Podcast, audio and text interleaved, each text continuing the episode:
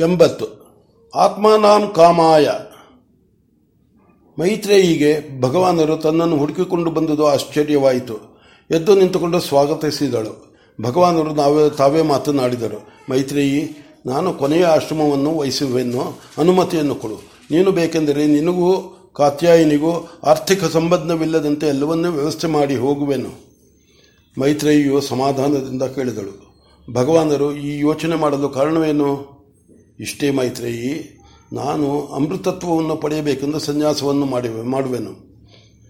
ಹಾಗೆಯೇ ಅದೇನೋ ಅರ್ಥದ ಮಾತು ಹೇಳಿದಿರಿ, ನಾನು ಅದನ್ನು ಪಡೆದರೆ ನಮಗೂ ಅಮೃತತ್ವವು ಲಭಿಸುವುದೇ?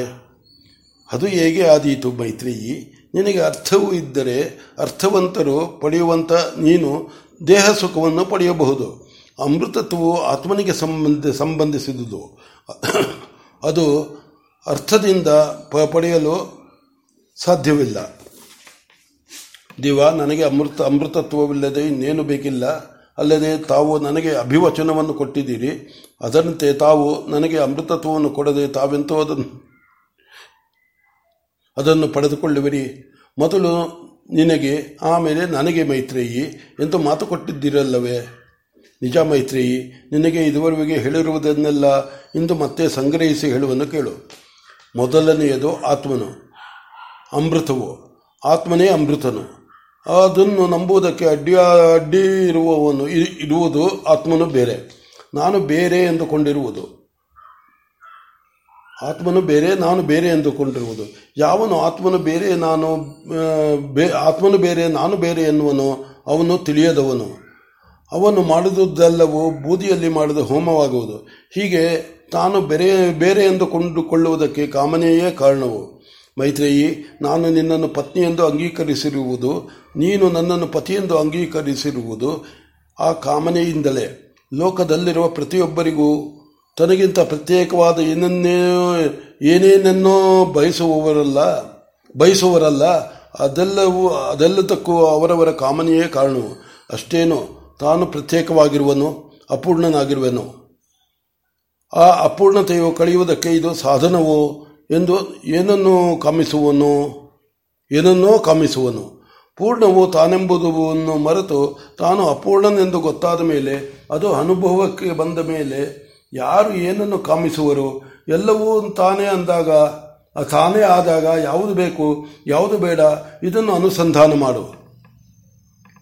ಇದೇ ಪೂರ್ಣತ್ವವು, ಇದೇ ಅಮೃತತ್ವವು. ಇದೇ ಮಹಾದರ್ಶನವು. ಇದನ್ನು ಪಡೆಯದವನಿಗೆ ಬಹುದೊಡ್ಡ ಹಾನಿಯು, ಅವನ ಜನ್ಮವು ಅಸಾರ್ಥಕವು. ಇದನ್ನು ಪಡೆದವನಿಗೆ ಬಲು ದೊಡ್ಡ ಲಾಭವು. ಅವನ ಜನ್ಮವು ಸಾರ್ಥಕವು. ಅವನು ಕೃತಕೃತ್ಯನು, ಬ್ರಾಹ್ಮಣನು. ಮೈತ್ರಿಯು ಈ ಮಾತಿನಲ್ಲಿರುವ ಅರ್ಥವನ್ನು ಗ್ರಹಿಸುವುದರಲ್ಲಿ ಅನುಭವಿಸಿದಳು. ಕೊನೆಗೆದ್ದು ನಮಸ್ಕಾರ ಮಾಡಿ. ಈ ಮಾತುಗಳನ್ನು ಎಷ್ಟೋ ಸಲ ಭಗವಾನರಿಂದಲೇ ಕೇಳಿದ್ದೇನೆ. ಆದರೆ ಎಂದಿನಂತೆ ಅವು ನನ್ನನ್ನು ಗ್ರಹಿಸಿರಲಿಲ್ಲ ಎಂದಳು.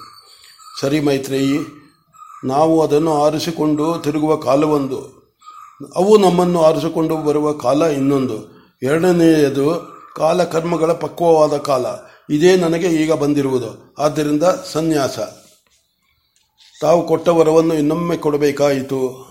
ಹಾಗಾದ, ಹಾಗೆಂದರೆ ತಾವು ನೀವು ಮೊದಲು, ನೀನು ಮೊದಲು ಆಮೇಲೆ ನಾನು ಎನ್ನುತ್ತಿದ್ದೀರಿ. ಈಗ ತಾವು ಸನ್ಯಾಸ ತೆಗೆದುಕೊಳ್ಳುವುದಕ್ಕಾಗಿ, ತೆಗೆದುಕೊಳ್ಳುವುದಾಗಿ ಹೇಳುತ್ತಿದ್ದೀರಿ.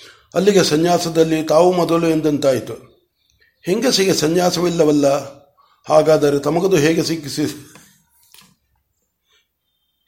ಹಾಗಾದರೆ ತಮಗದು ಹೇಗೆ ಸಿದ್ಧಿಸುವುದು? ಭಗವಾನರಿಗೆ ಈಗ ಸಂಕಟ ಕಿಟ್ಟುಕೊಂಡು ಕಿಟ್ಟುಕೊಂಡಿತು. ಏನು ಮಾಡಬೇಕು? ಸನ್ಯಾಸದಿಂದ ಆಗಬೇಕಾದದ್ದೆಲ್ಲ ಆಗಿದೆ ಎಂದರೆ, ಆಗ ತಾನು ಸನ್ಯಾಸ ಮಾಡಬೇಕಾದ ಅವಶ್ಯಕತೆ ಇಲ್ಲ ಯೋಚಿಸಿ ಅವಶ್ಯಕತೆ ಇಲ್ಲ. ಯೋಚಿಸಿದರು. ಕೊನೆಗೆ ಹೇಳಿದರು. ಮೈತ್ರೇಯಿ ನೀನೀಗ ಮುಕ್ತಿ ಭಾಜನಗಳಾಗಿರುವೆ ಮಕ್ಕಳೇ ಆಗಿ ಹೋದರೆ ಆಗ ನಾನು ಬೇಕಾದುದನ್ನು ಮಾಡಬಹುದಲ್ಲ? ನನಗೆ ಅರ್ಥವಾಗಲಿಲ್ಲ. ಈ ದೇಹವು ಪಂಚಭೂತಗಳಿಂದ ಆದುದು. ತನ್ಮಾತ್ರಗಳಿಂದ ಅಂತಃಕರಣವು ಸ್ಥೂಲ ಭೂತಗಳಿಂದ ಶರೀರವೂ ಆಗಿರುವುದು.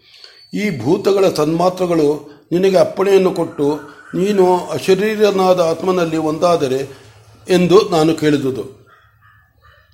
ಆಗ ಅನುಮತಿಯು ಬೇಕೇ ಇಲ್ಲವಾಗಲು ಯಾರನ್ನು ಅನುಮತಿ ಕೇಳುವುದು? ಸರಿ.